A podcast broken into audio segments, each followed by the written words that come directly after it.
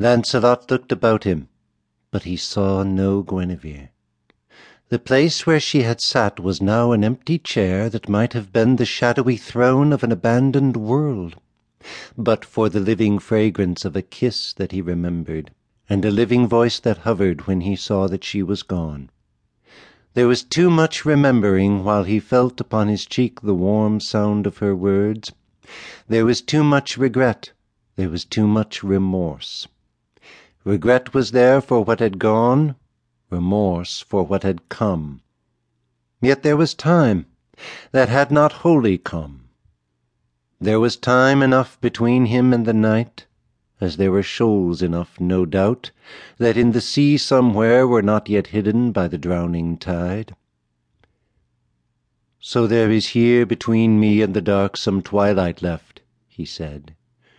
He sighed and said again, Time, tide, and twilight, and the dark, and then for me the light.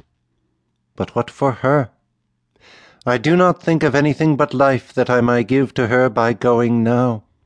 And if I look into her eyes again, or feel her breath upon my face again, God knows if I may give so much as life, or if the durance of her loneliness would have it for the asking. What am I?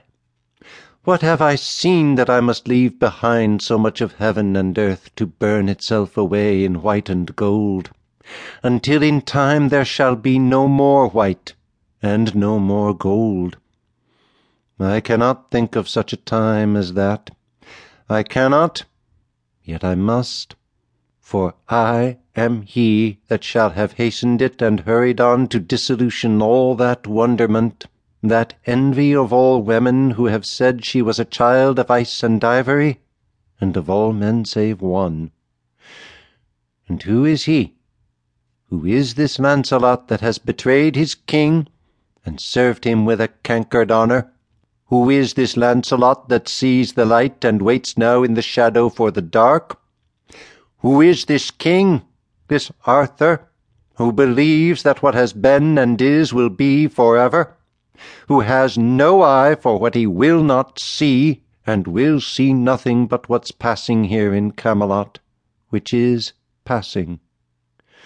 Why are we here? What are we doing?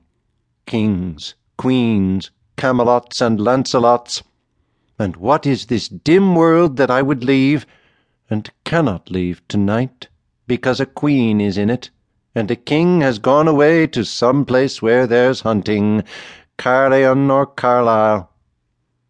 Who is this queen, this pale witch wonder of white fire and gold, this Guinevere that I brought back with me from Cameliard for Arthur, who knew then what Merlin told, as he forgets it now, and rides away from her, God watch the world, to some place where there's hunting? What are kings? And how much longer are there to be kings? When are the millions who are now like worms to know that kings are worms if they are worms? When are the women who make toys of men to know that they themselves are less than toys when time has laid upon their skins the touch of his all shrivelling fingers?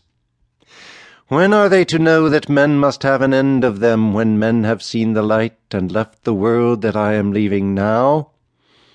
Yet here I am, and all because a king has gone a hunting. Caerleon or Carlisle,